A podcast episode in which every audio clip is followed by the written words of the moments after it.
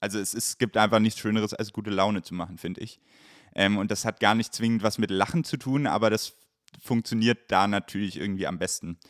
Und damals war das für uns da, das passte in der Zeit voll wie die Faust aufs Auge. Und ähm Steigetag konserviert diesen Anfangsvibe so gut. Wir waren super jung, wir hatten angefangen zu studieren, wir waren von zu Hause raus und die ganze Welt stand uns offen und alles war krass und geil und plötzlich haben wir für Freibier und einen Pennplatz Texte geschrieben und Leute fanden das witzig.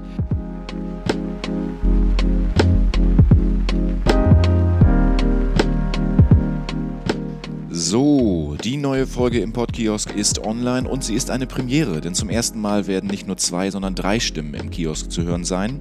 Ich habe mich Anfang Oktober ganz Corona-konform mit Max Kennel und Jonas Frömming in einem Zoom-Meeting getroffen. Die beiden bilden zusammen das Lumpenpack, von dem mittlerweile viele etwas gehört haben dürften.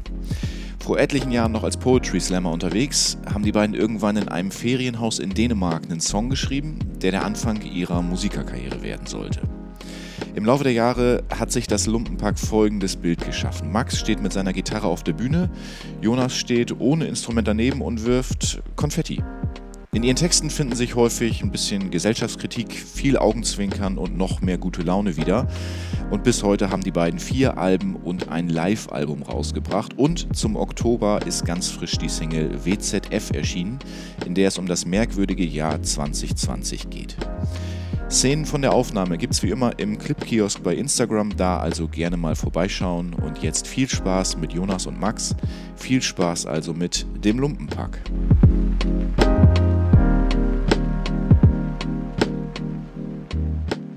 Geredet wird immer. Genau, geredet wird auch heute. Ich darf euch begrüßen, ich darf das Lumpenpack begrüßen. Ich sehe Jonas und Max. Hallo. Servus. Hallo Dennis. Wo seid ihr jetzt gerade? Also ich habe ja gesagt, Zoom. Äh, ich bin in Bremen, ich gucke aus dem Fenster, Katastrophe, richtig schlechtes Wetter. Äh, wo sitzt ihr jeweils? Ich kann immer nur so ein bisschen was hinter euch sehen, aber äh, ja, natürlich keine Ahnung, wo das genau ist. Also ich, äh, Max, ähm, sitze in Stuttgart und auch hier ist jetzt nicht das allerbeste Wetter, wobei ich gestehen muss, ich war heute noch nicht draußen. Also es ist jetzt 15.09 Uhr und es ist dieses typische Herbstwetter und es könnte alles sein zwischen 8 und 18 Grad, würde ich sagen. Äh, und ich, Jonas, sitze in Heidelberg und es ist eigentlich völlig in Ordnung. Es, hat, es regnet nicht. Ähm, ich war heute Morgen tatsächlich schon zwei Stunden draußen und ähm, habe Disc Golf gespielt. ist das wirklich wahr? Und das ist tatsächlich wahr. Das ist wirklich wahr. Ähm, das ist ein Hobby, das ich mir quasi in der Pandemie angeeignet habe, weil man es fantastisch alleine oder in kleinen Gruppen tun kann. Es passiert Open äh, Air und deswegen ist es äh, Aerosol unempfindlich. Und ich habe irgendwas gesucht, das ich machen kann, um all die freie Zeit zu füllen. Deswegen, ich war heute Morgen draußen, ähm, habe den Herbst schon in seinen vollen Zügen genossen. Ähm, und wie gesagt, sitze in Heidelberg und schaue aus dem Fenster und es ist keine Vollkatastrophe. Ja, weil ich habe gerade gefragt, ist das wirklich wahr? Weil ich finde äh, Disc Golf wirklich richtig gut. Ich bin ein großer Disc Golf-Fan. doch, doch, doch, doch. Yes! Disc Golf yes! macht es richtig Bock. Ich habe eigene und Scheiben. Das, Hallo. Das war der Moment in die dieses Interview in diverse Richtungen kippte. Oh, was sehe ich denn da? Wahrscheinlich übersteuert mein Ton hier gerade schon völlig. Ich hab, was habe ich denn da? Ein Putter oder ein Driver? Gott. Was hast du da gerade gezeigt? Das waren, das waren meine zwei ähm, Stable Putters von ähm, Pilot. Sehr zu empfehlen, von Streamline Discs. Äh, oh, unter unter doch, Zweig von MVP. Max, ja, was sagst du denn dazu? Ja, Max hasst es so sehr. Glaub, nein, ich hasse es gar nicht. Es ist tatsächlich, ähm, also ich begleite das, ich begleite Jonas Disc Golf Karriere seit Anfang. Und es kam mir einfach vor wie ein ganz weirder Spleen, den er entwickelt hat. Und er geht diesen Weg in dieses weirde Hobby, das wir alle irgendwie haben und plötzlich stehen am Wegesrand dieses Weges lauter Leute, denen wir begegnen und alle sagen, ey, du spielst auch Disc Golf und scheinbar ist das ja. einfach ein Trend und alle spielen das, schämen sich aber ein bisschen dafür, so dass es noch nicht publik genug ist. Es ist ich total schräg. Ich finde, es ist eine wirklich gute Sache. Man kann rausgehen, man ist ein bisschen in der frischen Luft, anderthalb Stunden je nach Parcours und es macht Bock. Also mir macht das Spaß. Ähm, Voll. Wieso ist es so, das wäre so meine erste Frage, ähm, dass es bislang noch nicht ganz so viele Infos über euch in Form von Podcasts gibt? Dass ihr selbst einen macht, äh, da kommen wir nochmal zu später. Äh, aber ihr seid einmal beim Talkomaten gewesen und habe ich mich jetzt dann gefragt, ist das hier eine große Ehre, dass ich mal mit euch einen Podcast machen darf oder habt ihr bislang einfach häufig da nicht so gedacht, dass das so euer Ding ist? Naja, wie du sagst, ähm, du hast ja selber angekündigt, dass es äh, eine Premiere ist mit zwei Leuten. Es gibt einfach wahnsinnig wenig Interview-Podcasts, die über ein One-on-One hinausgehen. Also die ganzen, ich sag mal, großen Podcasts haben halt immer nur einen Gast und das haben wir immer tunlichst verhindert, dass wir als Einzelpersonen irgendwie wahrgenommen werden, weil wir wollen eine Entität, eine Band sein, ähm, die eigentlich nur zu zweit auftritt und es gibt einfach nicht so viele Möglichkeiten. Daher ist es nicht die größte Ehre, aber äh, wir freuen uns natürlich sehr, hier zu sein. Voll. Naja, das ist ja genau so. Max und ich haben das einfach perfektioniert, dass wir uns quasi ähm, nonverbal, selbst über das Internet, die Redeanteile zuschanzen und immer ein ganz gutes ja. Gefühl dafür haben, wer diese Frage jetzt besser beantworten kann. Was aber dann natürlich so eine Gesprächssituation sehr viel starrer macht, als wenn man jetzt ja, mit ja, einer Person Fall. einfach mal so schnackt sondern hat man dieses Internet-Delay und es dauert irgendwie zwei Sekunden, bis man reagiert und dann hat der andere schon das Gefühl, okay, er antwortet jetzt nicht, okay, was soll ich tun? Und dann versucht man das zu übergehen. Ähm, und letztlich haben wir tatsächlich auch lange Zeit Podcasts für tot erklärt gehabt und dachten dann, auf das Pferd springen wir jetzt auch nicht mehr auf. Ja, ja. Ähm, Jonas, wir bleiben mal bei dir, weil ihr sollt euch vielleicht mal ein bisschen selbst ganz kurz vorstellen. Ich meine, ihr seid das Lumpenpack und viele kennen euch irgendwie natürlich auch, aber wenn ich, ich könnte natürlich jetzt sagen, ja, ich habe das rausgefunden über Wikipedia oder das, aber wenn du jetzt mal so kurz in ein paar knackigen Worten sagen müsstest, was du eigentlich für ein Typ bist, was würdest du dann sagen? Ich bin privat wirklich ein netter Typ. Ein bisschen zu ehrgeizig manchmal, aber so völlig ich glaube, so völlig normal. Also, das ist so. Ich habe irgendwie keine herausstechenden Eigenschaften, die in irgendeine Richtung kippen. Ich bin nicht sonderlich ähm, von sich selbst eingenommen. Ich bin von mir überzeugt und ich stehe hinter den Dingen, die ich tue. Aber ich bin durchaus auch in der Lage, mich selbst zu reflektieren oder reflektieren.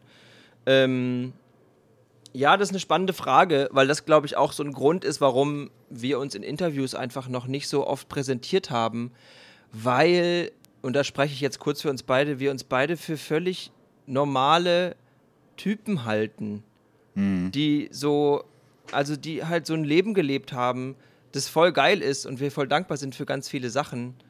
Aber so, es gibt jetzt halt nicht die Stories, die man schon erzählen könnte. So, es gibt lustige Anekdoten. Ja.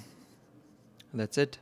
Max, dann mal die Frage an dich. Ähm, ich habe das im Intro ja schon mal kurz gesagt mit dem Ferienhaus in Dänemark und ich glaube irgendwie, also ich habe so ein paar Interviews von euch gesehen, dachte immer so, ihr seid gar nicht so scharf darauf, diese Geschichte immer wieder zu erzählen, wie es losgeht. Aber wenn man neue Leute mit reinholen will, dann muss man ja vielleicht nochmal da irgendwie so ein bisschen ansetzen. Also ihr kommt ja beide aus der Poetry Slam. Szene, habt euch da irgendwie kennengelernt, fandet euch im allerersten Augenblick, glaube ich, gar nicht so super, habe ich mal gehört, im, im allerersten. Und dann habt ihr aber irgendwann mal so einen kleinen Urlaub zusammen verbracht und dabei ist ein Song rausgekommen und dann wohl noch einer. Und kannst du da noch mal ganz kurz eintauchen? Das wäre nett. Ja, genau. Also wir sind, ähm, im Grunde sind wir, bevor wir eine Band geworden sind, sind wir Freunde geworden, was ähm, sehr, sehr gut ist nach wie vor für unsere Arbeitsbeziehung, würde ich sagen. Ja. Ähm, und so hat das angefangen. Wir waren dann in diesem Dänemark-Urlaub und wir hatten immer schon die Idee, zusammen mal was zu schreiben, weil wir eben beide damals wirklich sehr intensiv Slam gemacht haben, so zu der Peak-Zeit, die Poetry Slam in Deutschland hatte. Und da war man wirklich völlig konsumiert davon. Und wir haben gesagt, komm, wir schreiben mal was zusammen. Haben gemerkt, es ist gar nicht so leicht für Slam zu zweit zu schreiben. Und dann haben wir einfach ein Lied geschrieben und das lag uns irgendwie und dann fing das einfach so an und man ist da so reingeschlittert. Also es gab nie irgendwie diesen Plan, ein Duo zu werden, eine Band zu werden, sondern das war eher so einfach ein Fuß vor den anderen und plötzlich war man irgendwo und musste sich dann die Frage stellen, ja, sind wir jetzt eine Band? Und dann haben wir gesagt, ja. Jonas, du hast mal gesagt, ähm, der erste Song, den habt ihr ein paar Leuten vorgespielt, den fanden die gut und den zweiten fanden sie so nicht so gut. Verrätst du oder verratet ihr, warum der zweite nicht so gut war und warum das eher so ein, vielleicht für, für zum Anfang so ein kleiner Flop war? Das ist reinste Koketterie. Ah, ja, ja. Das ja. ist reinste Koketterie. Also wir haben immer schon Songs geschrieben, die, die wir tatsächlich im Schnitt wesentlich witziger fanden als andere und mhm. wesentlich durchdachter fanden. Aber am Anfang war es, ich glaube, das ist so der Vibe, den dieser Satz ausdrücken will, war es völlig egal. Das wollte nirgendwo hin. Wir haben den einen Song geschrieben und den ein paar Leuten gezeigt. Dann haben wir noch einen geschrieben und es war so, niemand hat dann gesagt, okay, ihr müsst irgendwo, ihr müsst euch ein Label suchen, macht eine Platte, keine Ahnung, so macht was. So, wir kannten halt einfach ein paar Leute, die dann irgendwie Kneipen hatten oder Veranstaltungsreihen und haben bei denen dann abendfüllend gespielt. Und da waren dann am Anfang irgendwie drei Songs dabei und der Rest war so Text und Gelaber. Und das wurde dann immer mehr Mucke. Aber ich glaube, das ist, was der Satz letztlich sagen will. Das, der erste Song war gut, der hat uns angefixt und seitdem schreiben wir nur noch mittelmäßige Songs und reiten auf der Welle.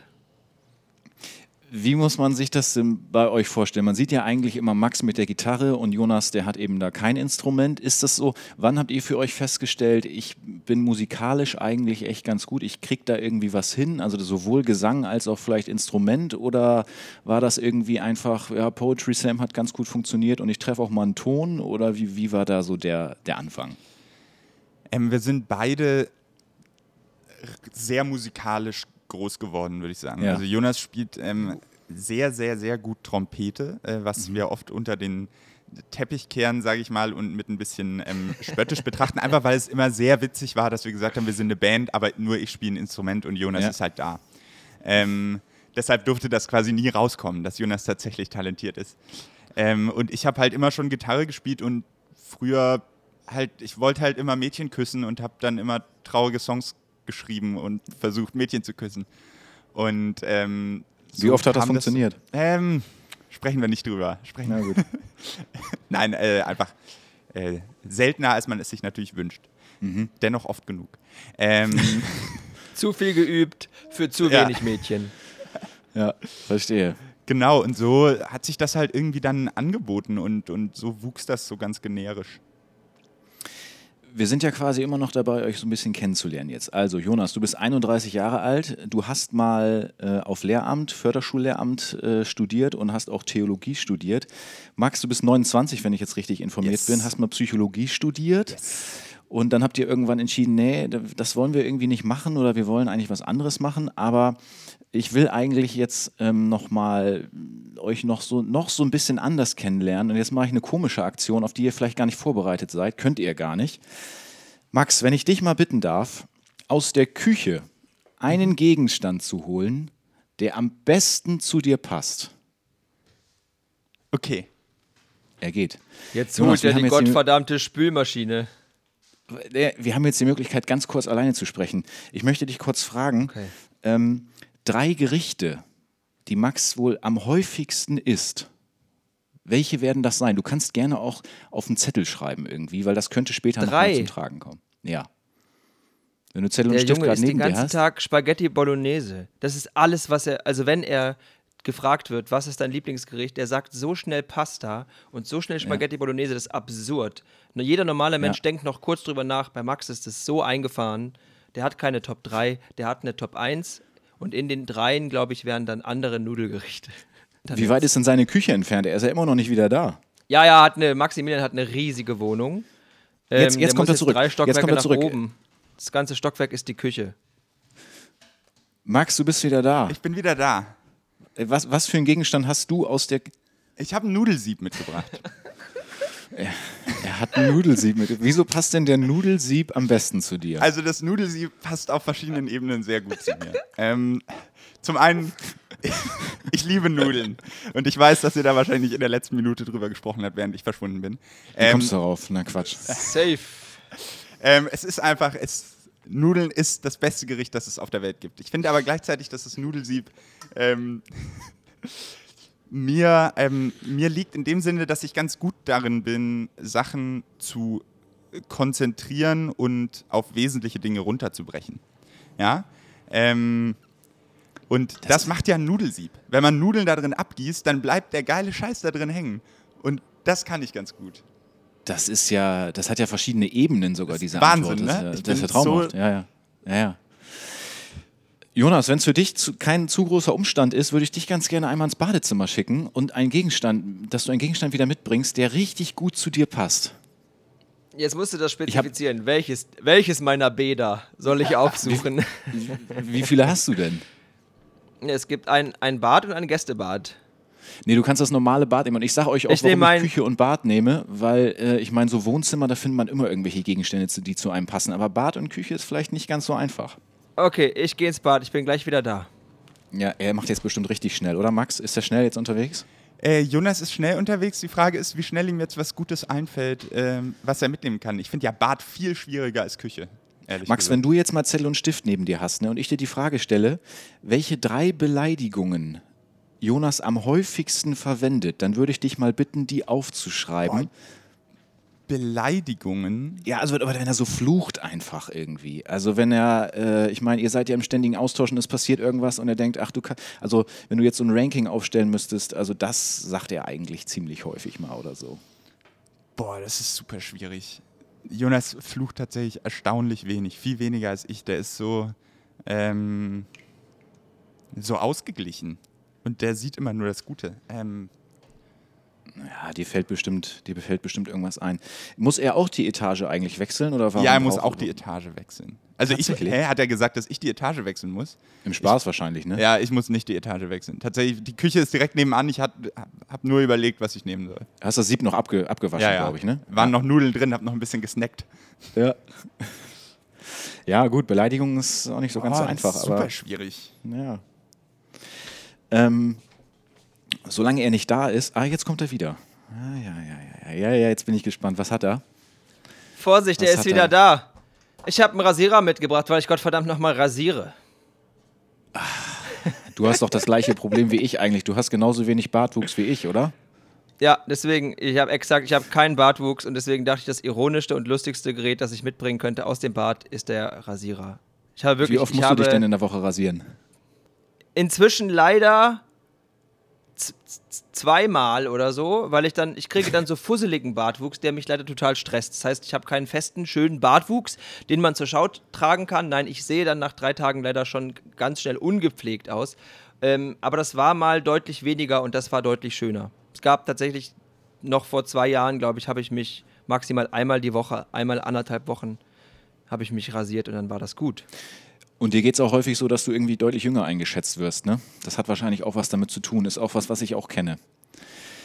Ich habe vor allen Dingen immer diesen, ich habe diesen Natural, siehst du das vielleicht? Ich habe diesen Natural Kurani. Der passt, der, mein Bart passiert quasi nur hier. Ja. Und das sieht dann auch, wenn ich den stehen lasse, sieht einfach albern aus, als hätte ich das gewollt so weggemacht lassen. an der Seite. Ja, ja, ja, ja. Hier Mhm. passiert gar nichts. Und deswegen, ich schäme mich dafür, dass es auf natürliche Art und Weise so aussieht, als hätte ich es auf unnatürliche Art und Weise gewollt. Und deswegen muss ich das rasieren, weil das wirklich keine Bartfrisur ist, die man tragen möchte. Ich bin von der Ja, Natur ich bestraft. Ich verstehe das. Lass uns mal ein bisschen zur Musik kommen. Ähm, der erste gemeinsame Auftritt in Kombi mit Musik. Also, wobei ihr seid ja immer so ein bisschen dazwischen. Ihr quatscht ja auch immer so, macht so ein bisschen, ist so ein bisschen Stand-up irgendwie. Aber habt ihr noch ziemlich genaue Erinnerungen an den wirklich ersten gemeinsamen Auftritt? Oh, es ist super schwierig. Weil das ja Der wirklich allererste so, gemeinsame Auftritt war in Heidelberg im DAI beim National, right? Ja, ich bin mir nicht sicher, ob es das war oder beim Poetry Slam in Mainz. Ich bin mir nicht sicher. Beim Slam in Mainz gab es Klaus schon und Klaus gab es in Heidelberg noch nicht. Da haben wir Wingman oben im Treppenaufgang geübt, weil ich weiß. ich den ja. noch nicht konnte. Okay, und davor sind wir nirgendwo aufgetreten. Bist du dir sicher? Nope. Wir haben es nur Okay, dann- dafür dann, quasi einen zweiten Song fertig gemacht, um dort spielen zu können. Ja, dann war das tatsächlich 2012 in Heidelberg ähm, bei den deutschsprachigen Meisterschaften im Poetry Slam vor einer. Ähm, es gibt da immer im Rahmenprogramm verschiedene Events, ähm, wie zum Beispiel einen Song Slam, also quasi einen Wettbewerb von Singer-Songwritern, weil es tatsächlich relativ viele Leute gibt im Poetry Slam, die auch irgendwie Musik machen. Und dann war das damals scheinbar unser erster Auftritt. Ähm, Natürlich auch direkt vor einer schwierigen Crowd, müsste man dann sagen, weil da sind halt dann hauptsächlich Slammer, die auch schon den ganzen Tag über Bier getrunken haben. Und Ja, man, ja. Selber, Mhm. man selber trinkt dann auch schon Bier. Und dann sind wir da aber aufgetreten und das war gut irgendwie. Was war das für ein Lied? Ist das ein Lied, was man heute noch kennt oder Äh, das war mit Helga und Heiko. Das war ja tatsächlich das erste Lied, ähm, das wir geschrieben haben, damals auch im Dänemark-Urlaub. Ähm, ein Lied, das wir damals fürchterlich witzig ähm, fanden, das überhaupt nicht gut gealtert ist, ehrlich gesagt. Mhm. Ähm, das muss man sich auch tatsächlich unter dem Gesichtspunkt anhören, dass wir es seit Jahren nicht mehr spielen und auch nicht mehr so dahinter stehen. Ähm, aber das war damals einfach, da waren wir halt auch irgendwie, keine Ahnung, 21, 20, da ist man noch frecher, da geht einem der Diskurs noch mehr am Arsch vorbei. Bodyshaming einfach noch witzig, Dinge verändern sich und das ist auch völlig gut, deswegen legen wir solche Sachen dann einfach ad acta. Ja, aber das finde ich wirklich interessant, weil ich äh, auf diesen Punkt auch noch hinaus wollte. Dieses, ähm, wenn wir mal so ein bisschen durch eure Alben durchgehen und über ein, zwei Songs da mal so ein bisschen sprechen, ähm, wie ihr auch dann eure Veränderungen so wahrnehmt. Jetzt habt ihr das mit dem Helga und Heiko gerade schon gesagt. Das ist ein Song, den ich mir auch nochmal. Also, ich habe viel Lumpenpack gehört in den letzten Tagen natürlich. Eigentlich kann ich euch das gar nicht mehr hören. Das tut uns wahnsinnig leid. Ja, ja. Nee, ähm, aber Steil GLP 2013, erstes Album. Zum Beispiel Wingman haben wir gerade schon einmal ganz kurz gehört oder auch Steilge-Tag. Das sind wahrscheinlich so Songs, die da irgendwie ganz gut gingen. Diese ganze Steilge-Philosophie, war das irgendwie einfach für euch so oder habt ihr das bis heute, so dieses ganze positive, wir wollen das machen oder ist das so ein anfängliches Ding, was vielleicht dann irgendwann auch mal so ein bisschen nachlässt? Ähm, ich würde sagen, das lässt auf jeden Fall nach, aber ist nach wie vor eine total passende Überschrift für das, was wir machen. Dass ähm, wir wirklich das intrinsische Bedürfnis haben, was total Positives zu machen, gute Laune. Also es, es gibt einfach nichts Schöneres, als gute Laune zu machen, finde ich. Ähm, und das hat gar nicht zwingend was mit Lachen zu tun, aber das funktioniert da natürlich irgendwie am besten. Ja. Und damals war das für uns da, das passte in der Zeit voll wie die Faust aufs Auge und ähm, Steilgetag, also diese wirklich die Überschrift zur Philosophie ist entstanden, da ist ein ähm, Bekannter von uns verstorben. Das war, da waren wir in der Schweiz unterwegs und der ist, ähm, der hatte einen Laden, in dem wir öfter aufgetreten sind, in Aalen im Frappé. Und ähm, da wäre die Show in der nächsten Woche gewesen und es war irgendwie unklar. Wir haben irgendwie niemand erreicht. Und dann ähm, kam raus, dass er eben gestorben ist. Und dann waren wir aber noch irgendwie in der Schweiz und hatten keinen Bock zu spielen abends, aber mussten halt irgendwie. Und dann war das so, ja komm, ey, was hätte denn, was hätte er denn gemacht? So, und dann hieß es, ja, der wäre jetzt auch so steil gegangen. Und dann ähm, fing das an. Dann haben wir das Steigetag genannt und so hat sich das dann irgendwie ausformuliert für das, was wir tatsächlich einfach machen wollen. Ist das eine Story, die viele Leute kennen oder ist das jetzt vielleicht auch viele Hörerinnen und Hörer neu? Das äh, ist eher neu, weil es auch jetzt, äh, es klingt weitaus dramatischer, als es ist. Mhm. Also, ähm, es ist immer doof, wenn Menschen sterben, sage ich mal, so lapidar. Ja. Ähm, aber es ist was, was einem immer wieder begegnen wird. Und ähm, das war für uns klaren Schock. Ähm, aber ich weiß nicht, das hat uns jetzt nicht mitgenommen, Jonas, oder? Ja, es war ja vor allen Dingen damals dann auch irgendwie so das erste Mal, dass unsere so heile Welt und mein, das ist so, Stallgitarre konserviert diesen Anfangsvibe so gut. Wir waren super ja, genau. jung, wir mhm. hatten angefangen zu studieren, wir waren von zu Hause raus und die ganze Welt stand uns offen und alles war krass und geil und plötzlich haben wir für Freibier und einen Pennplatz Texte geschrieben und Leute fanden das witzig. Ich hatte vorher nie auf Bühnen Solo gestanden. Ich kannte das nicht. Ich hatte in der Big Band gespielt, da bist du halt einer von 40 Musikern ähm, und attribuierst Applaus anders. Aber das ist, wenn man das heute hört und sich anguckt, ist da natürlich ganz viel dabei, dass wir uns nicht mehr anhören können, weil der Sound scheiße ist, weil wir uns da zum Glück weiterentwickelt haben. Aber es konserviert die Zeit damals. Das sind wirklich so kleine Zeitkapseln. Perfekt. Und Steigetag war dann, wie gesagt, so dieses eine Erlebnis, das wirklich alles plötzlich das erste Mal so umgeworfen hat. Ähm, und dann war wirklich Steigetag nicht direkt der Song, sondern erst diese Philosophie. Ja, Diggi, mhm. so, der hätte das einfach genauso äh, living it to the fullest, der hätte es genauso gewollt, der hätte es genauso mhm. gemacht. Ähm, und daraus ist dann all das entstanden. Aber letztlich natürlich einfach so ein Anfang 20, ähm, die Welt ist da, Mama und Papa sind das erste Mal weg und gucken dir nicht auf die Finger. Let's go. Jonas, ich bleibe mal bei dir. Ähm, auf der zweiten Platte 2015, Steil 2, Buntes Papier. Wann kam das erste Mal Konfetti zum Einsatz und wie kam es überhaupt dazu? Wir haben Weißt du? absolut keine Ahnung. Okay. Wir wissen es wirklich überhaupt nicht. Das ist das größte Rätsel unserer Bandgeschichte wahrscheinlich. Also es sind zwei Rätsel. Zum einen, warum tauchte es auf? Wann hat das angefangen? Und warum, und beziehungsweise wann hat es uns überholt? Wann wurde das so exzessiv? Also wir wissen es beide nicht. Ähm, letztlich hat es aber natürlich das, was wir tun und was wir machen, auch, per, wie gesagt, perfekt transportiert. Und ich glaube, das war damals auch so mit Anfang 20, Mitte 20, wenn du auf eine WG-Party gekommen bist und wolltest den irgendwie eins auswischen, hast du einfach einen Sack voll Konfetti mitgebracht. War geil für die Party, scheiße für den Veranstalter. So. Das war, glaube ich, von da kam also das. privat Und ist das, glaube ich, nicht so geil mit dem Konfetti. Aber es, ich, ich wirklich, ich habe jetzt durch dich inspiriert, das kann ich jetzt ja auch mal sagen, oder durch euch inspiriert, manchmal auf so größeren, wenn es wenn so größere Feiern oder irgendwas gibt oder so, einfach mal so ein bisschen Konfetti in der Hosentasche. Und wenn wirklich die Stimmung richtig gut ist, dann kann man das auch mal werfen, weil dann sind alle so, hä, wo kommt das denn jetzt her? Das ist eigentlich gar, gar nicht so schlecht, finde ich. Ja, es ist vor allem, ähm, ist Konfetti wahnsinnig unzweideutig, würde ich sagen. Also Konfetti ist halt generisch gut und generisch gute Laune. Es gibt keine an, es gibt kein negatives Konfetti und deshalb ist das, finde ich, ein, ist ein super Bild und ein super Tool. Weil Außer vielleicht für die Umwelt, ne? ja, wobei auch da gibt es ja biologische Alternativen, ähm, mit denen man gut arbeiten kann. Äh, sei Ja. es irgendwie Konfetti, das sich selbst sehr schnell auflöst, das wir im Sommer immer verwenden. Hm. Oder äh, die Leute von Saatgut Konfetti machen zum Beispiel auch sehr gute Sachen damit. Wie habt ihr Guacamole geschrieben? 3,5 Millionen Aufrufe mittlerweile. Ein Song, der richtig gut ging und auch immer noch geht.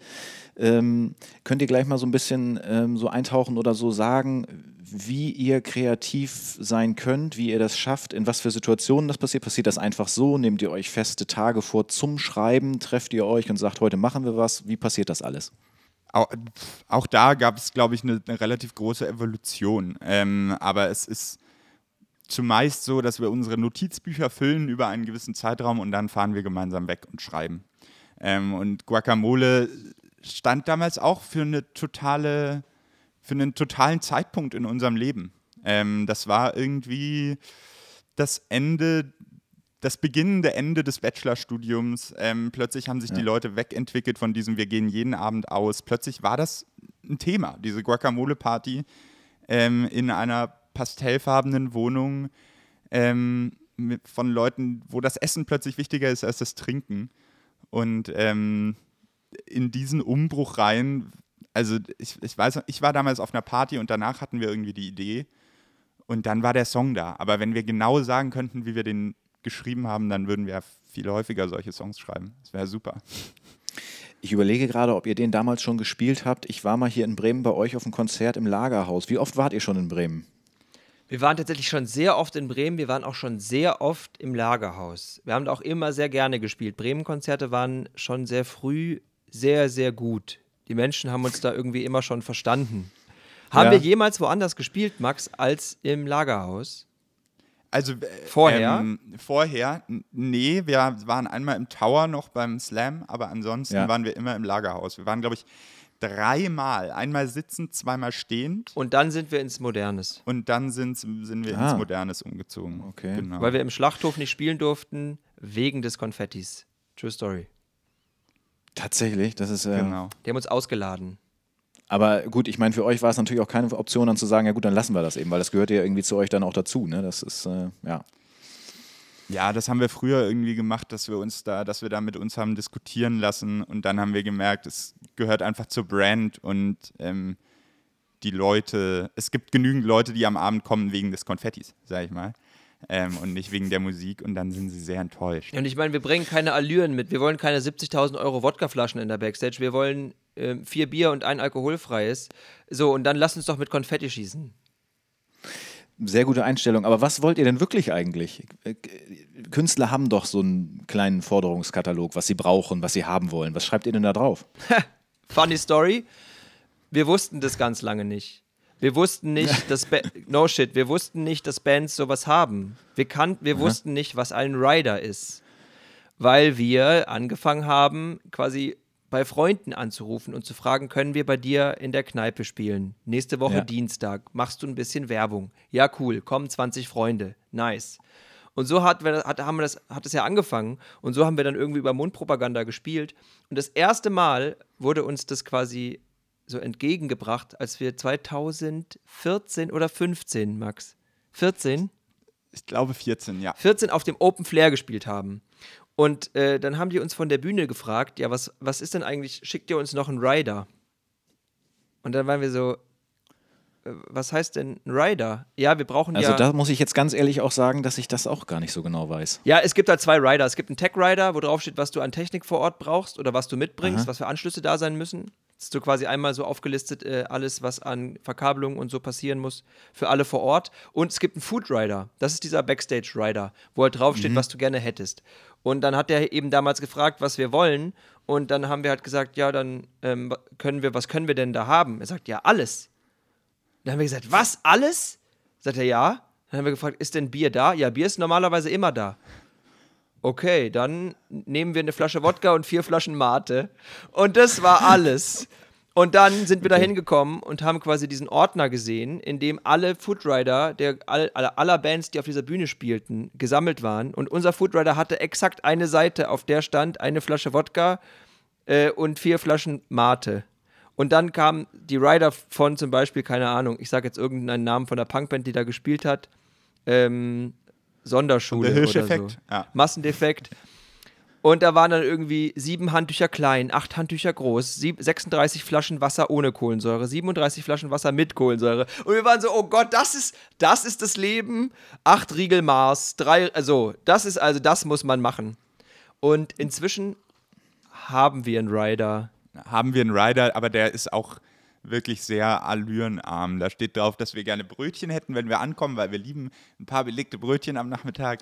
Ähm, da steht drauf ein bisschen Bier, ein bisschen Wasser, keine Nestle-Produkte im besten Fall, ähm, was vegetarisches, warmes zu essen und eine Flasche Sekt.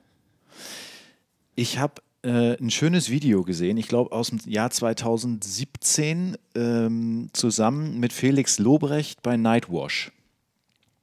Don des Dorfes, ihr habt angefangen, das zu spielen und auf einmal kam Felix Lobrecht auf die Bühne und hat das quasi in seinem städtischen äh, zu Ende gerappt. Wie sind so diese Verbindungen noch von euch zu früheren Poetry Slammern? Ist das so eine Szene? Sowas ähnliches habe ich auch Patrick Salmen mal gefragt, den kennt ihr ja, glaube ich, auch ganz gut. Ähm, ist das was, was ausläuft oder sind da so schon Freundschaften, die da entstanden sind? Ähm, es dünnt sich aus, aber es sind definitiv noch ganz enge Freundschaften vorhanden. Also so ähm, zwei meiner besten Freunde hier im, im Stuttgarter Raum sind, ähm, sind nach wie vor ganz aktiv im Poetry Slam. Ähm, mit Felix sind wir nach wie vor in einem total stetigen Kontakt, was super angenehm ist, wenn man ähm, sich vor Augen hält, wie berühmt er ist und ähm, wie trotzdem loyal er diese alten Freundschaften noch pflegt. Ähm, also es, es, es dünnt sich natürlich aus, das ist der Gang der Zeit. Einfach, man ist halt nicht mehr so viel auf Slams. Aber ich würde sagen, die Kontakte sind nach wie vor da, Juni, oder? Ja, die Querverbindungen sind ja auch voll süß. Also, weil man tatsächlich ja früher dann viele Kackbühnen auch geteilt hat und viel Leid geteilt hat, ist man so ja, verbunden im Elend. Und wenn man dann viele Leute trifft und dann kommt man irgendwie ins Schnacken. Ich meine, es gibt ja super viele Leute, die im Slam angefangen haben, äh, das zum Teil auch so ein bisschen albern jetzt leugnen oder versuchen loszuwerden, weil ihnen der Stempel auf den Sack geht. Ähm, wobei ich das verstehen kann, wenn man wahrscheinlich nur gesprochenes Wort macht und nicht Mucke, dann ist es für Deutsche nochmal schwieriger, das zu labeln und ey, du bist doch Slammer. Aber die Menschen machen seit Jahren nichts anderes als Kabarett, Till Reiners, Moritz Neumeier, Sophie Passmann. Ja. Und wie sie alle heißen, die kommen alle aus dem Slam und man hat da eben damals noch für ein Freibier auf irgendeinem durchgelegenen Sofa zu viert gelegen und gepennt und das schweißt zusammen. Das kriegst du ja nicht mehr raus, wenn du irgendwie mal eine Nacht auf einem Rücksitz von irgendeinem Auto mit vier Leuten, die du da bis dato nicht kanntest, verbracht hast, weil es keine Pennplätze gab, weil sich niemand gekümmert hatte und du vorher in einem sumpfigen Club vor 100 Studis aufgetreten bist und du dann drei Schnäpse mehr hattest, um pennen zu können. Wie war diese Nightwatch-Zeit für euch? Weil ihr wart doch na, teilweise da mal länger, ne? Also richtig so als, als ja, wie, was ist das überhaupt für ein Begriff? Als Band des Abends oder Es hieß Ja, Hausband. also es hieß Hausband, Hausband. ja. Ähm, da waren wir für zwei Staffeln. Ähm, das war gut für uns, So, Ja. ähm, wie, wie so vieles, was wir gemacht haben, würde ich sagen, das hat nicht optimal gepasst, aber es war ein gutes Learning. Ähm, also einfach da mal in den Produktionsprozess so einer Fernsehshow reinzustolpern, zu sehen, wie funktioniert das, wie, wie wird redaktionell da um einen rumgearbeitet. Und dann war es letztlich auch gut, dass wir gelernt haben, dass es eigentlich nichts für uns ist. Jo.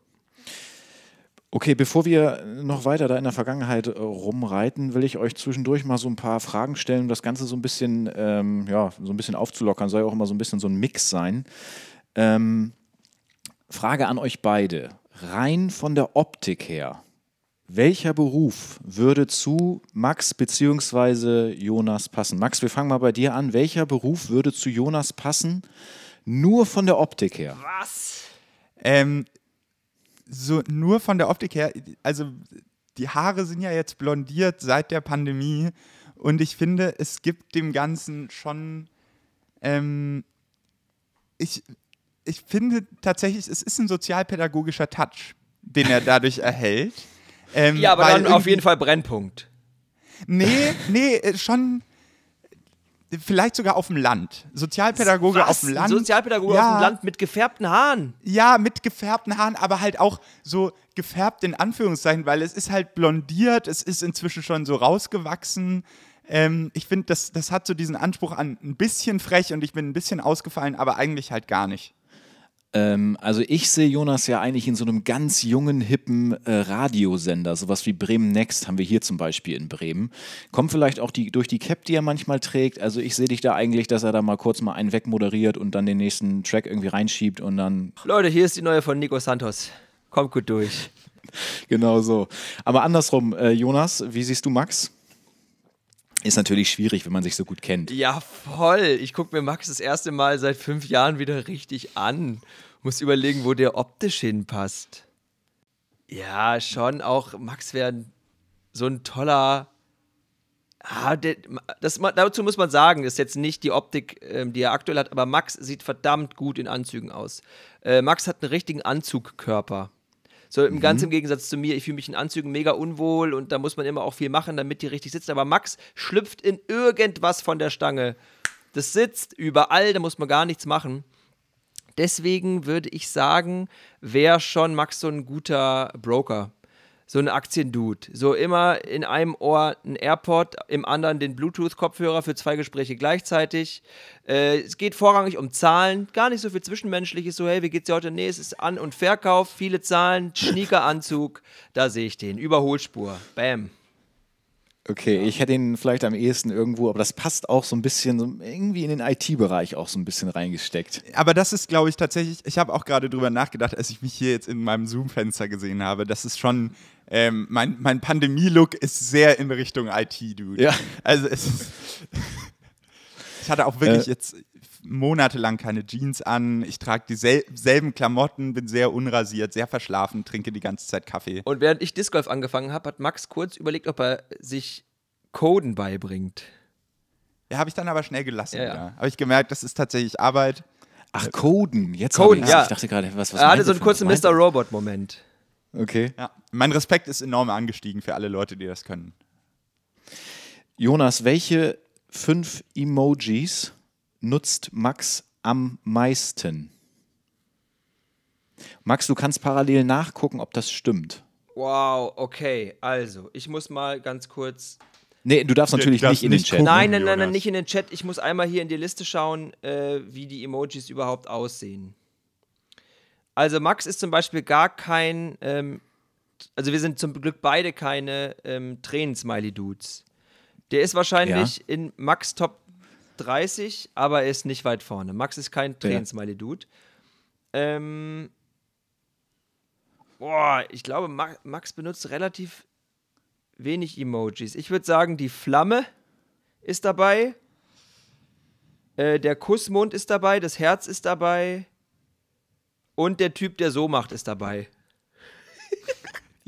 Der Typ, der so macht, äh, der ist bei mir übrigens auch dabei. Schön, das kann natürlich jetzt keiner. Äh, kannst du es kurz beschreiben, was du meinst? Achso, scheiße, das ist ein Podcast. Sieht ja keiner. Der Typ, der so macht, als äh, würde er keine Ahnung haben, was er machen soll. Der hat beide Hände Genau. links und rechts und nach oben. Der sagt einfach, ich habe keine Ahnung, was ich tue. Ja, ja. Äh, So. muss ich kurz einhaken, das stimmt natürlich, dass ich äh, der Typ für diesen Emoji bin, aber ich finde, da ist der Affe die bessere Variante. Du bist. Ja, aber welcher? Also- Ach so, Ja, der. eben, da bin ich immer, da bin ich mir immer sehr im Unklaren, ob es der Oder- oder, oder der mit dem. Ich finde, alle drei Affen sind eigentlich der gleiche Smiley für mich. Ja. Aber eigentlich ist es schon der Augen zu aber der Augen der einfach nicht Affe, weiß, wohin. der lacht ja und dann finde ich es immer so ein bisschen übergriffig, wenn man sagt, ich habe was verkackt, aber es ist mir scheißegal. Ja, das stimmt schon. Ich schäme mich so ein bisschen, aber eigentlich finde ich es auch ganz Das gut. ist, so ein, ja. das ist so ein Upsi. Und das Ja, ist in genau. vielen Situationen nicht okay, wenn du den Affen sendest. aber Max, löst das doch mal auf, äh, wenn du magst. Also, Ja, was also ist denn es bei ist dir ein ziemlich bisschen- weit vorne? Ähm, es ist sehr schwierig. Ich bin tatsächlich überhaupt kein Emoji-Typ, sind wir beide Ja. nicht. Ähm, und ähm, also es ist der Affe auf jeden Fall. Es ist auch das Herz, weil ich das einfach, das, das geht mir gut runter. Es ist auch Herzchen-Augen benutze ich häufig. Oh, geil, also, Herzenaugen, guter auch. Herzchen-Augen ist einfach ein guter, bringt gut was rüber. Ähm, und ich Der ist versuche auch so ein bisschen auch gierig. Der ist auch gut für Essen und so. Der will auch gleichzeitig so. Stimmt. Der, der formuliert, oh Leute, das, das gefällt mir, gib mir mehr davon. Genau. Ja, Ähm, stimmt. Stimmt. Like. Zum Beispiel, wenn jemand, wenn ich so ein Bild bekomme, wo ein Topf Nudeln drauf Ja. ist, dann immer dreimal Herzchen auf.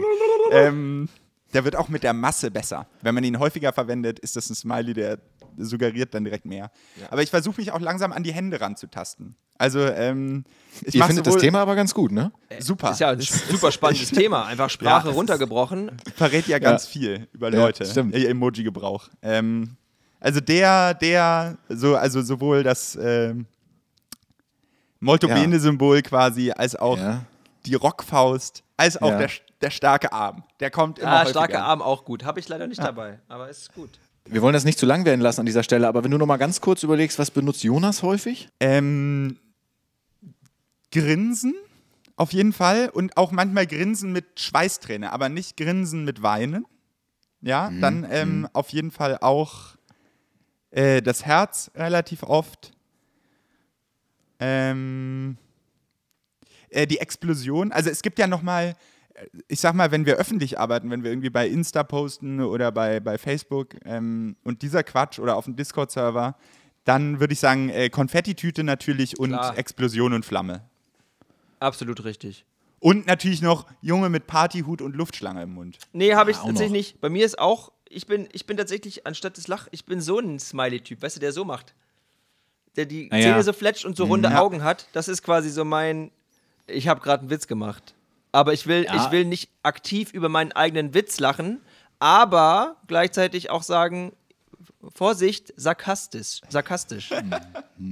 Aber es, es, es stimmt schon, man kann da schon eine Menge mitmachen. Und so, äh, Max, wir haben ja vor dem Gespräch auch so ein bisschen hin und her geschrieben und man ertappt sich ja auch dabei, dass man so überlegt, erstmal nehme ich überhaupt ein Smiley oder nicht und dann auch, wie kommt der wohl bei dem anderen an? Das ist ja schon so, dass man mit Fremden erstmal so denkt, oh, da muss ich erstmal mein Smiley-Verhalten, mein Emoji-Verhalten überdenken. Absolut. Ähm, also ich erinnere mich auch, in meiner ersten Nachricht war, glaube ich, keiner drin, ähm, als ich dir geschrieben habe. Und dann hast du äh, das Peace-Zeichen. Das fand Ja. ich, finde ich sehr gut, weil das Dachte ich, was Peace-Zeichen- Lockeres einfach. Eben ist was Lockeres, aber neutral. Also das ist noch nicht so, das ist noch nicht, meine Sätze sind ab sofort nur noch Emojis, Ja. sondern das ist einfach ein guter Gruß Aber das Emoji-Game ist damit eröffnet. Auch für die andere Person. Weil ich finde es tatsächlich, wenn man dann quasi das Emoji-Game beginnt und die andere steigt gar nicht drauf ein, tut mir auch immer ein bisschen weh.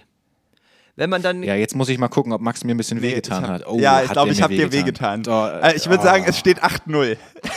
Nee, da hat er. Nee, nee, nee, nee. Hier, wir haben einen Oldschool-Smiley. Ah, ja. Was ist das denn? Doppelpunkt und D. Doppelpunkt Groß großes D. das heißt, ist Max hat mein ja WhatsApp am. Laptop. Nee, benutze ich auch so. Finde ich nämlich. Tippst du Ich finde die ganzen. Ja, ich finde die ganzen lachenden Smileys nämlich nicht so gut gesetzt, weil da immer noch eine zweite Emotion mit drin ist. Ja, es gibt äh, Grinsen mit weirden Augen, es gibt Grinsen mit zusammengekniffenen Augen, Grinsen mit ähm, Schweißträne, aber Doppelpunkt, großes D suggeriert einfach, ich habe gelacht. Ja. Okay, wir müssen jetzt rauskommen aus dem Thema hier. Ich habe die nächste Frage an Jonas. Wenn es ein Buch, eine Biografie über Max geben würde, stell dir vor, du gehst in einen Buchladen und es gibt ein, eine Biografie über Max. Wie könnte die heißen? Also sie ist über Max oder sie ist von, von Max über sich. Also hat er mitgewirkt oder ist sie Nein, ist keine Autobiografie. Sie ist aufgestülpt worden.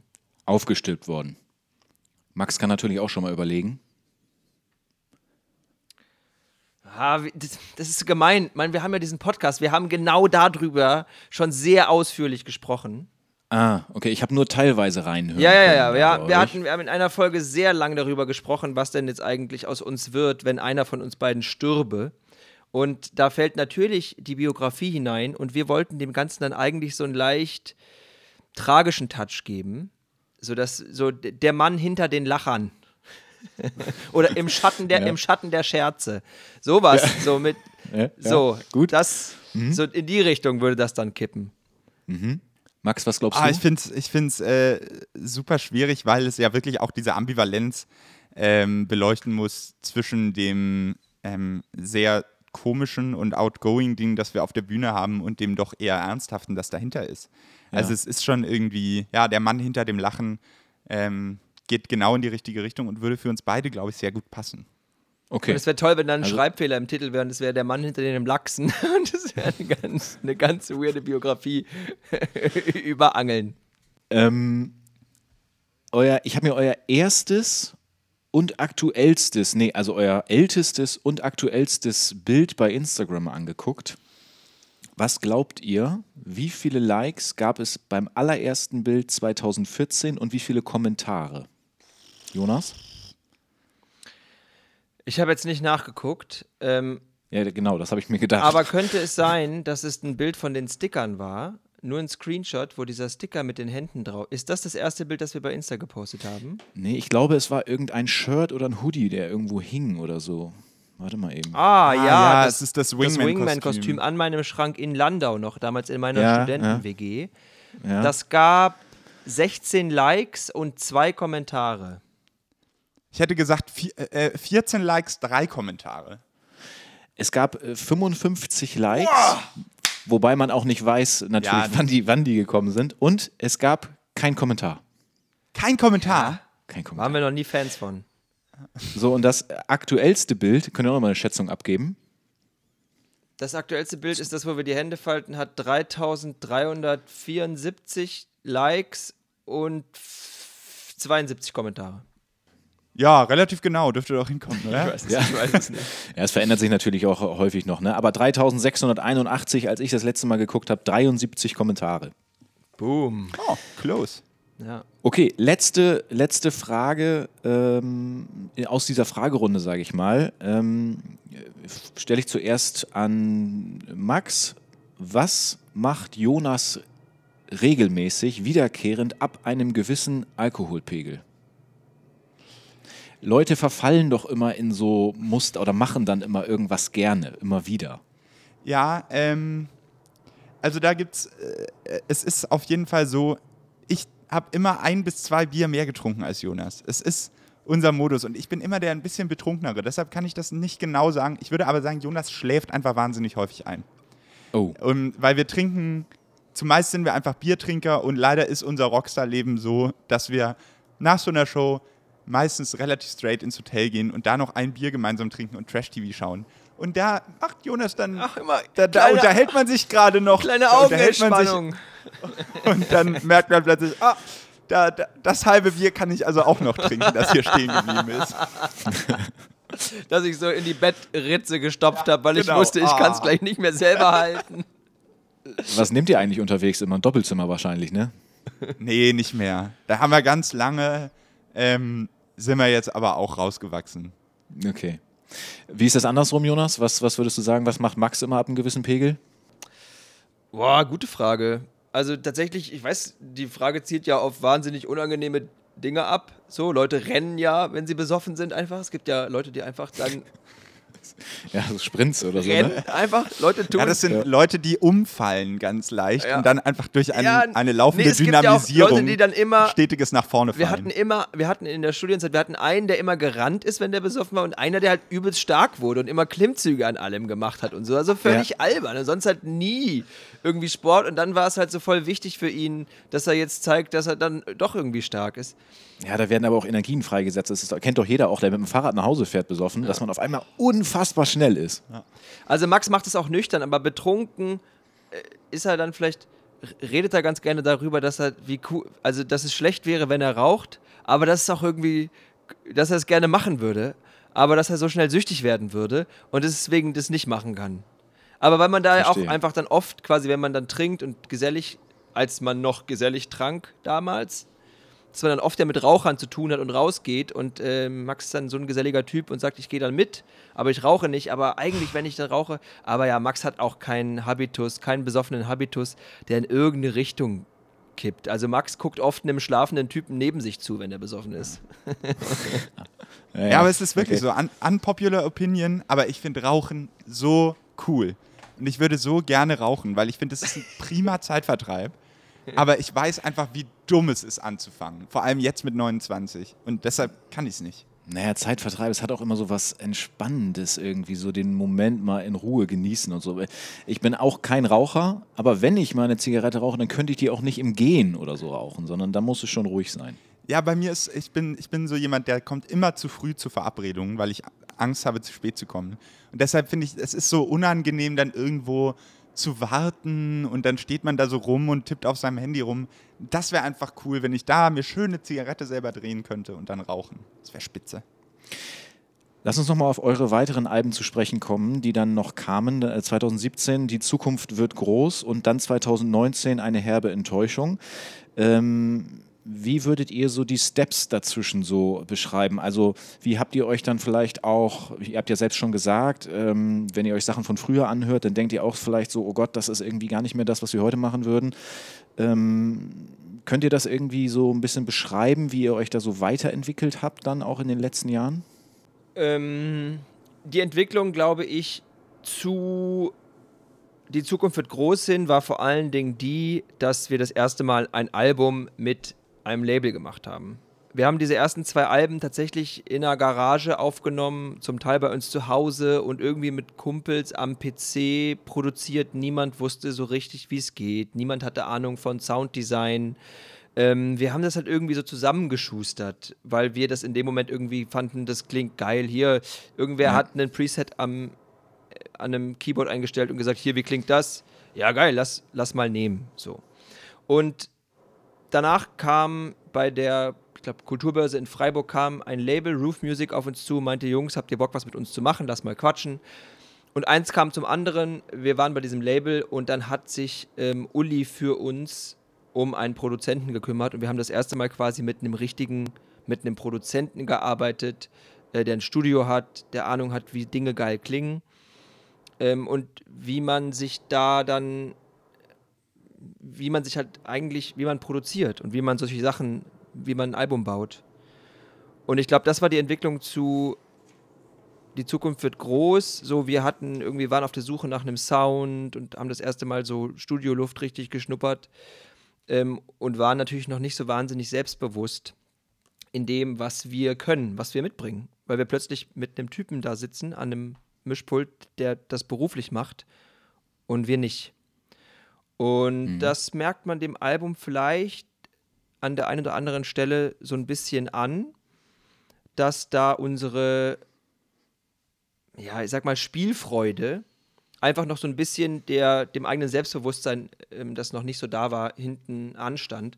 Und die Entwicklung dann aber zwischen Die Zukunft wird groß und eine herbe Enttäuschung war halt genauso dieser Switch, den wir dann umgelegt haben, viel selbstbewusster in so einer Studioatmosphäre quasi schon mal so aufgenommen zu haben, zu wissen, wie sowas funktioniert, viel selbstbewusster mit dem eigenen Stuff sein, ähm, wissen, was man will.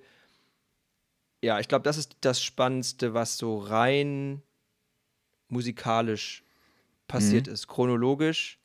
Ähm, ja, natürlich noch zwischen eine herbe Enttäuschung und die Zukunft wird groß, haben wir ein weiteres Produzententeam aufgetan, das wir kennengelernt haben, mit denen wir dann einen Großteil von die Zukunft äh, von einer herbe Enttäuschung gemacht haben.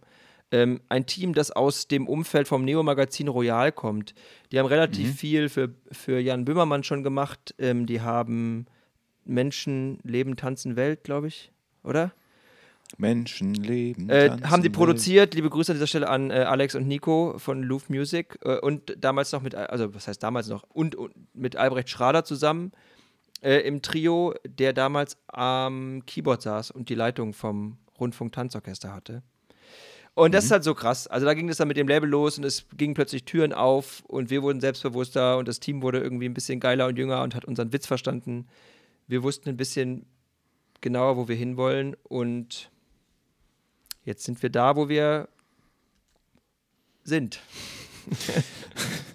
Ich habe ähm, im Intro auch was erzählt von Gesellschaftskritik. Also Max, vielleicht kannst du da noch mal was zu sagen. Äh, diese, diese Ideen, dann irgendwie mal was zu kritisieren. Also bei Die Zukunft wird groß zum Beispiel EVP ist natürlich ein interessantes Ding und dann später auch Hauch mich mal an oder Mein Hass.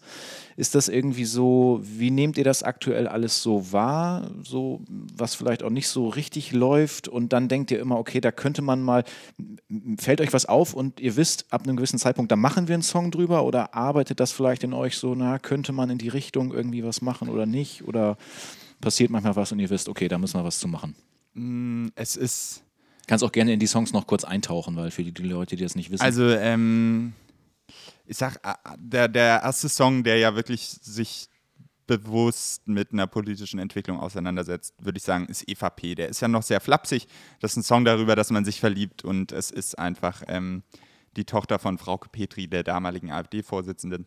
Ähm, ähm, ich glaube, es ist, es ist nicht so, dass wir sagen, oh, das ist jetzt ein Thema, es gibt jetzt wieder Nazis, wir müssen dazu was machen, sondern ähm, es ist diskursgetrieben. Es ist ja das, was stattfindet und es ist kacke, dass das stattfindet und wir würden, ich schreibe jetzt nicht so gern politische oder sozialkritische Lieder, ja. würde ich sagen. Das bereitet mir jetzt kein Vergnügen, ich will kein Kabarettist sein.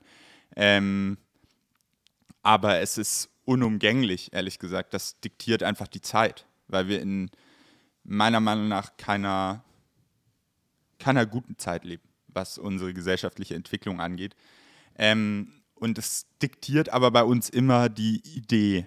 Also die, das ist nicht, dass da irgendwas gärt und wir sagen dann, boah, was will man machen, sondern es war damals bewusst ähm, einfach der Einfall darüber, wie wäre das eigentlich, man verliebt sich in jemanden und merkt dann, die kommt aus einer Nazi-Familie. Mhm. Und bei Mein Hass war das ganz ähm, klar gebunden an die Hookzeile, die uns eingefallen ist, ähm, darüber, dass also in, in meinem Hass geht es, ähm, geht es darum, dass man aufhören möchte, sich über lapidare Dinge zu streiten und sich quasi verbünden will gegen die wirklich großen Themen, gegen mhm. Rechts, äh, gegen Klimawandel, ähm, was eine tot, total dringliche Angelegenheit meiner Meinung nach ist, weil das linke Lager sich einfach fürchterlich zerfasert und das ist äh, schrecklich, das mit anzusehen, wie die Leute da miteinander umgehen und immer wieder aus den Augen verlieren, was eigentlich äh, the greater good ist.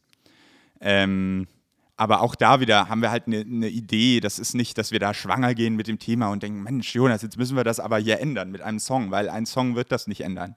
Und auch zwei Songs nicht, auch 100 Songs nicht, sondern ähm, demonstrieren, engagieren ändert das. Und vielleicht schafft man dadurch in irgendeiner Art und Weise eine Awareness. Ähm, aber primär geht es uns auch darum, so ein Thema dann anzupacken und einen originellen bis witzigen Gedanken dazu irgendwie auszuformulieren. Ja, das ist aber auch das, was irgendwie so, ich meine, ich bin jetzt jemand, der das so ein bisschen verfolgt über die Jahre, was dann auch irgendwie rüberkommt, dass man mittlerweile einfach genau hinhört, so der Refrain, okay, irgendwie oft auch witzig und so, aber da steckt schon viel drin und ihr habt ja auch meistens viel Text.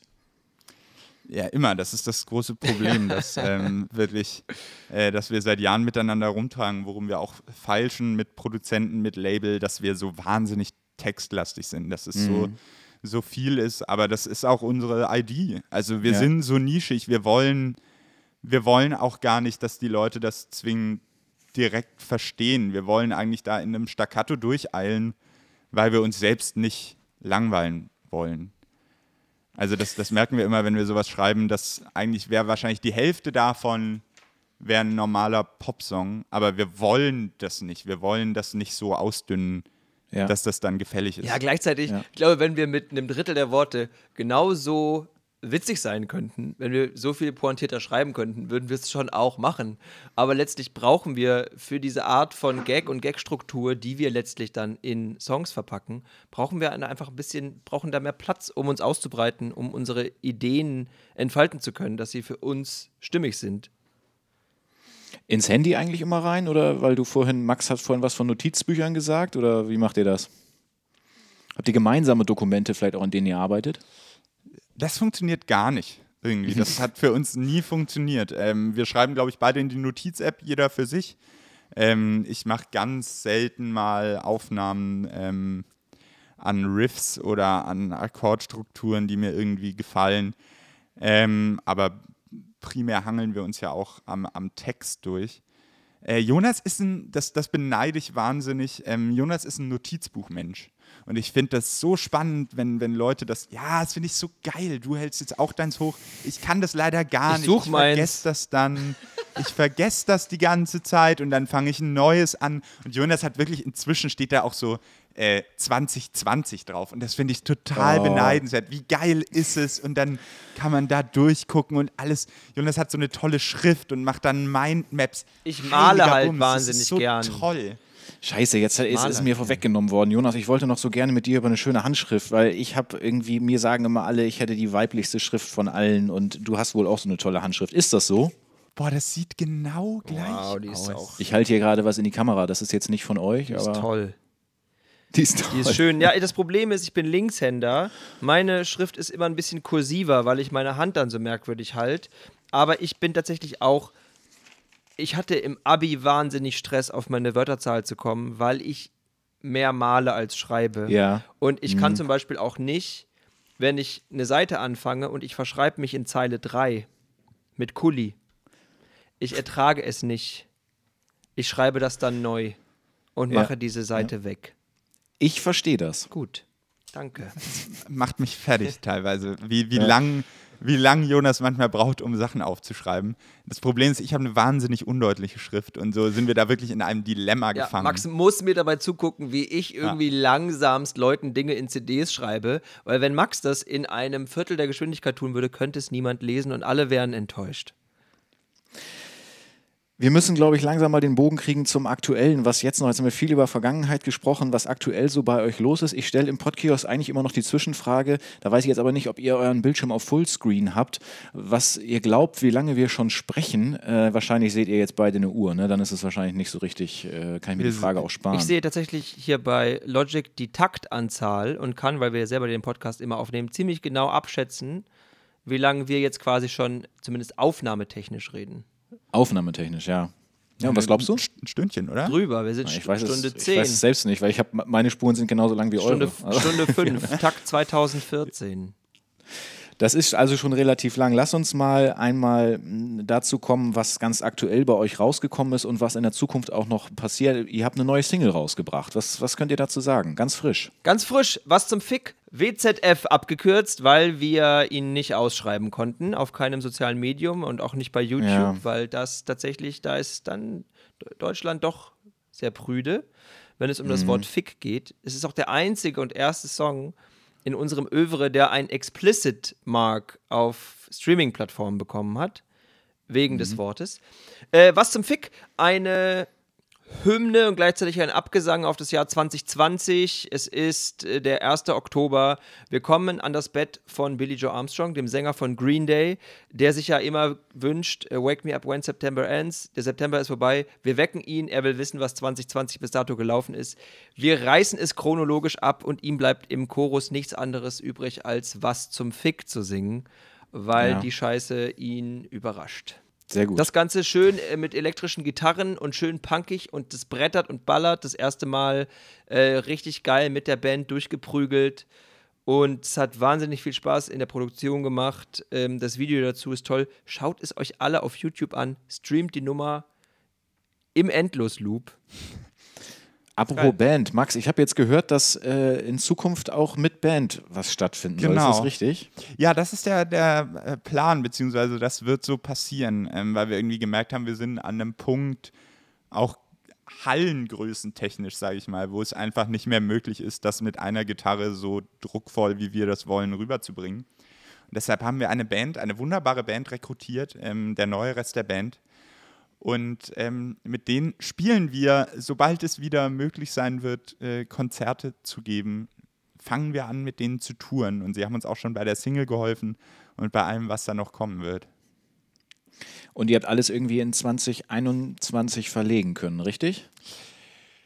Genau, und jetzt gucken wir mal, ob das so passiert. Also es ist äh, total witzig. Wir waren ja, wir haben drei Konzerte gespielt, bevor dann alle anderen abgesagt wurden aufgrund von Corona. Ähm, also wir hätten 31 Konzerte in der Tour gehabt im, im März und im April ähm, und wurden dann quasi da unwirsch unterbrochen. Und das war sehr witzig, weil wir, als es anfing, haben wir das erste Konzert einfach, haben gesagt, ja, okay, das schieben wir in den Mai und holen es im Mai nach. Und äh, seitdem ist es einfach ein stetiges Dominospiel an Termine müssen weiter nach hinten verschoben werden. Hm. Ähm, und jetzt aktuell liegen sie im Frühjahr 21 mal gucken, We'll ob das passieren Es ist wird. wirklich so ab absurd, als es damals angefangen hat und wir diesen ersten Krisenrat mit dem Label hatten. Und es war dann wirklich so, okay, wenn wir jetzt bis Oktober, wenn wir im Oktober keine Konzerte spielen, dann ist es durch.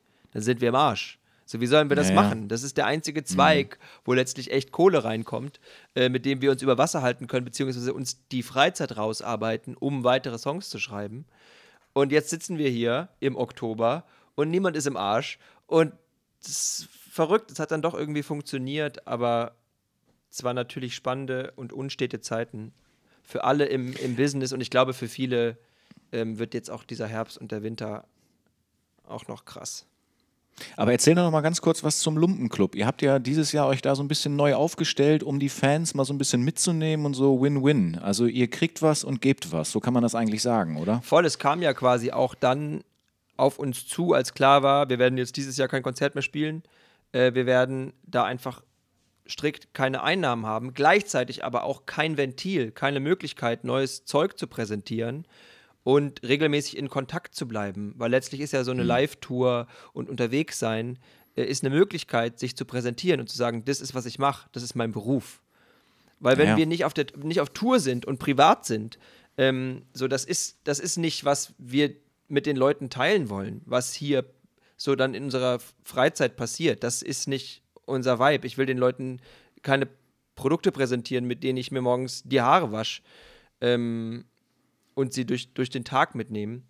Äh, sondern ich will, dass wir auf Tour eine geile Zeit miteinander haben, uns live begegnen und das geil ist. Das konnten wir nicht machen, deswegen haben wir den Lumpenclub eröffnet, ein digitales Clubhaus, äh, wo wir die Leute für verschiedene monatliche Beiträge einladen, quasi mitzukommen. Die kriegen dort einmal im Monat ein neues Demo von einem unveröffentlichten Song.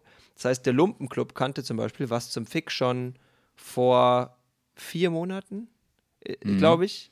Vor vier Monaten ist das Demo da erschienen, dann haben wir sie quasi auf die Reise mitgenommen, ähm, Studio-Vlogs, äh, gezeigt, wie quasi dieser Song entsteht, Hintergrund zum Videodreh. Äh, einmal die Woche gibt es einen fantastischen Podcast, in den wir uns wirklich reingestolpert haben, weil wir von diesem Business Ja. gar keine Ahnung hatten und es immer auch mit so einem, mit so einer gewissen Ehrfurcht betrachten, ähm, wenn man Dinge für sich entdeckt, wo man denkt, da müsste ich doch eigentlich gut drin sein. Also das, müsst, das muss ich doch eigentlich können. So, wir machen ein bisschen Musik und sind ein bisschen lustig auf der Bühne. So ein Podcast muss doch easy gehen. Und deswegen sind wir da so ein bisschen ehrfürchtig ran, weil wir dachten, so, so Dinge verkackt man meistens viel brachialer äh, als alles andere. Aber wie sind da so eure Erfahrungen? Äh, Max, kannst du auch gerne was zu sagen, eure Podcast-Erfahrung? Meiner läuft zum Beispiel auch erst seit 2020. Hattet ihr auch so das Gefühl, eigentlich sind wir viel zu spät? Ja, total. Also und vor allem, wir, wir tragen es schon lange mit uns die Idee rum und es war auch immer wieder im Gespräch, ob wir einen machen und wir haben eigentlich immer gesagt, ey Leute, wir sind äh, zwei weiße heterosexuelle Cis-Männer. Es macht keinen Sinn, niemand braucht das. Ja. Und Ja. deshalb würden wir ihn, glaube ich, auch nicht öffentlich machen, Nö. sondern eben in dieser Club-Atmosphäre, wo man uns dann auch erlaubt, selbstreferenziell zu sein und wo es auch einfach okay ist, dass wir den machen.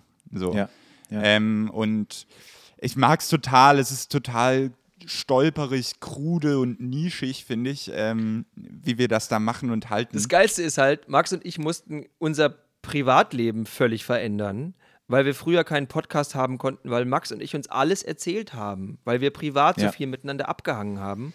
Und Corona war jetzt das erste Mal quasi die Möglichkeit zu sagen, okay, dann machen wir jetzt einen Podcast, aber dann müssen wir auch mit den Geschichten warten bis in den Podcast und dürfen uns dann nicht, so wie wir es sonst machen, ja, Digga, ich habe hier gerade XY erlebt, was zur Hölle, sondern mussten uns das dann aufschreiben und erzählen uns dann einmal die Woche quasi im Podcast, was bei uns in der Woche gerade so passiert ist. Wo müssen die Leute hin, die euch folgen wollen da? Was müssen sie machen? www.lumpenclub.de, ähm, dann wird man weitergeleitet, kann sich einen Account machen. Ähm, das Ganze passiert über die Plattform getnext.to. Äh, das ist quasi eine, Deut eine, eine Variante von Patreon sozusagen, ähm, aber deutschsprachig und ein bisschen anders. Ich finde es ein bisschen angenehmer als Patreon. Ähm, und da kann man sich ähm, dann unseren Content gönnen. Das ist ein großer Spaß und vor allem die, die Community ist irgendwie schön. Die Leute tauschen sich da ganz eng aus es gibt und da entstehen inzwischen irgendwie Freundschaften. einen Discord-Server, auf dem irgendwie 200 Leute rumspuken, die sich dann unter anderem, weil es im Lumpenclub zum Beispiel auch einen exklusiven Vorverkauf für dieses Konzert in Köln, das wir vor ein paar Wochen gespielt haben, ähm, den haben wir da eingerichtet und die konnten sich dann quasi vorab organisieren und da haben dann das erste Mal so ein Fan-Trifft-Fan-Treffen gemacht und kannten sich irgendwie schon seit Ja. Monaten aus dem Lumpenclub und aus dem Discord-Server und das ist mega süß zu sehen, wie die Leute A, unsere Sachen rezipieren und das toll finden und uns tatsächlich auch mega unterstützen und uns natürlich auf sehr viel mehr Ebenen helfen als, als einem finanziellen, weil sie sich den Scheiß anhören, weil sie uns Feedback geben, ähm, ja, und uns Teil, Teil daran haben lassen, wie sich quasi so der erste Fanclub bildet. Strange, aber geil. Aber dieses, dieses Corona-Konzert 2.0 da, als ihr das äh, erste Mal auch wieder vor Leuten auf der Bühne standet, das muss doch auch wieder für euch so ein, so ein Gefühl gewesen sein oder so einen neuen Schub gegeben haben, oder? Vor allen Dingen, weil man auch nicht so richtig weiß, wann es weitergeht. Ja, total. Also ähm, das, die, die große Angst, die, glaube ich, Künstler mit sich rumtragen, beziehungsweise bei mir ist es einfach vor allem so, jetzt während dieser Corona-Phase ist die Angst davor, äh, vergessen zu werden. Also das klingt jetzt total dramatisch, aber es ist natürlich so die Frage, wie, wenn das danach wieder losgeht, so sind da überhaupt noch Leute, die sich daran erinnern, was man gemacht hat und haben die überhaupt noch Bock darauf? Und deshalb war das so für uns ein totaler Relief zu sehen, okay, das Konzert war ganz, ganz schnell ausverkauft. Ähm, die Leute waren ganz happy, uns da wiederzusehen. Und dann fand das ja im strömenden Regen statt, unter schlimmsten Neun Bedingungen. Es war arschkalt. Es war, es Oh, war ja, fürchterlich. Und dann Ja. kamen trotzdem da 500 Leute auf den Schrottplatz in Köln und sind auch zwei Stunden da geblieben. Ähm, obwohl es in einem Fort gekübelt hat. Und das war total, da, da ging einem voll das Herz auf. Ja, gleichzeitig, aber auch war es so ein bisschen wie derjenige, der jetzt irgendwie schon seit vier Monaten auf Zucker verzichtet. Der kriegt dann ganz kurz die Zuckerpeitsche und dann wird ihm gesagt, so, aber jetzt gibt es wieder ein halbes Ja, Jahr ja. keinen Zucker. Das ist ja auch irgendwie so ein bisschen was wie eine Sucht dann. Man will dann auch weitermachen wahrscheinlich, ne? Vor allem, man wird so schnell wieder besser. Ja. Also das ist schon, ähm, also man muss schon, finde ich, ein paar Konzerte auf einer Tour gespielt haben, bis das dann, bis das richtig, richtig gut wird. Also so, man, man stolpert schon viel, wenn man das erste Konzert nach langer Zeit spielt. Sehr schön. Ich äh, denke mal, wir haben jetzt schon recht lange miteinander gesprochen. Ich komme noch mal so ein bisschen kurz zum Anfang zurück. Jonas, äh, wenn du drei Beleidigungen nennen müsstest, die du am häufigsten sagst, was, was, also ich meine, man regt sich doch im Alltag auch auf und denkt zum Beispiel, was für eine Scheiße oder dieser Wichser oder was glaubst du, welche drei Wörter wären dabei? Also auch Curse Words, ne? Also, also auch Fluchen, nicht nur Beleidigung. Ja, fuck auf jeden Fall. Okay? Ich glaube, ich sage le leider dann doch zu oft Missgestalt. Ja. ähm, und Arschloch. So lange. So, und jetzt, äh, als ist du echt vorhin weg schwer. warst, äh, als du vorhin weg warst im Badezimmer, habe ich Max das auch gefragt und ihn gebeten, das mal aufzuschreiben und damit er sich jetzt nichts ausdenken kann. Max, hast du einen Zettel da? Ja, ich habe einen Zettel da. Sieht Äh, natürlich jetzt keiner, aber dann kann ich es vorlesen. Ich habe aber nur, nur einen Treffer. Ja. Die anderen beiden muss ich dann aber erklären. Fuck, Pimmel, Pimmel, Dreck. Dreck. Jonas sagt, äh, also Jonas sagt äh, Dreck ganz häufig so, das ist Dreck.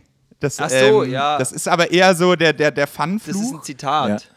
Und wenn man ihn ärgert, sagt er immer Pimmel. Und er nennt mich Pimmel. Das ist wirklich, äh, es ist sehr witzig, weil er es auch auf eine ganz eigene Art und Weise irgendwie ausspricht. Und ähm, Ich finde das eine sehr süße Beleidigung. Das ist auch nur für dich. Nee, du sagst es auch über andere. Oh, das ist aber ein Pimmel. ähm, und da, da freue ich mich immer. Max, an dich habe ich auch noch eine Frage. Ähm, welche drei Gerichte kommen bei dir am häufigsten vor? Ja, auf jeden Fall Spaghetti Bolognese. Jetzt bin ich mal gespannt. Da finde selbst ich schwierig. Ähm, Ist egal, Max, habe ich genauso gesagt. Ist Hab ich, genau gena- so ich, habe, ich habe worden, gesagt, ja. du wirst einfach, du wirst schneller als die Frage gestellt ist, sagen Spaghetti Bolognese und dann kommt lange nix. ja, dann, Dann kommt sind's irgendwann Tagliatelle. Nudeln mit anderen Variationen. ja, genau. Ähm, nee, ich würde sagen, äh, ansonsten esse ich sehr häufig Risotto mit Lachs und ähm, vielleicht. Blattgold. Einfach so. Einfach nur so, Ähm, ne? Ja. Als Snack. Und äh, an, angebratene, ja, Mo Mozzarella. Tatsächlich ist Ja, äh, stimmt, eigentlich oh das Gott. dritte Topgericht. Ich esse sehr viel Pur. pur Mozzarella-Kugeln. Finde ich einfach Der geil, snackt geht mir sich gut so rein. Kugeln rein. Ja, aber wo wir gerade beim Thema Essen und Trinken sind, das ist nämlich immer meine allerletzte Frage. Ihr seid ja hier bei mir im Podkiosk und wenn ihr euch vorstellt, ihr geht in einen Kiosk rein und es ist alles zu haben, die ganze Auslage ist voll und ihr dürft einmal in die Süßigkeiten greifen und ihr dürft einmal zu den Getränken greifen. Jonas, wo greifst du hin? Was nimmst du dir aus dem Kiosk? Ich nehme mir ein schönes alkoholfreies Bierchen und äh, eine richtig schön große Handvoll Kracher. Kracher, die sind richtig am gut. Kracher, ja, die habe ich da. absoluter Favorite. Ja, Schön sehr für gut. einen Max, Fünfer eine du? Tüte. Ähm, ich würde sagen, ich nehme mir äh, ein Bier, ganz, ganz klassisch, äh, wahrscheinlich ein bayerisches Bier. Ja. Ähm, und ich würde sagen, ah, ich bin gar kein Süßigkeiten-Typ. Ähm, aber dann am ehesten sowas wie ein Twix oder ein Hanuta vielleicht. ja, warum nicht? Haselnusstafel, wissen viele nicht. Greife ich zu. Ja, okay. Ich danke euch beiden für eure Zeit. Ich danke für dieses dann doch etwas längere Interview und wünsche euch für vor allen Dingen 2021 für die Tour, die kommt, natürlich alles Gute, viel Erfolg und finde es sehr schön, dass wir heute ein bisschen miteinander quatschen konnten. Ja, vielen Dank dir. Danke dir. War super. Macht's gut. Tschüss. Ciao. Tschüss.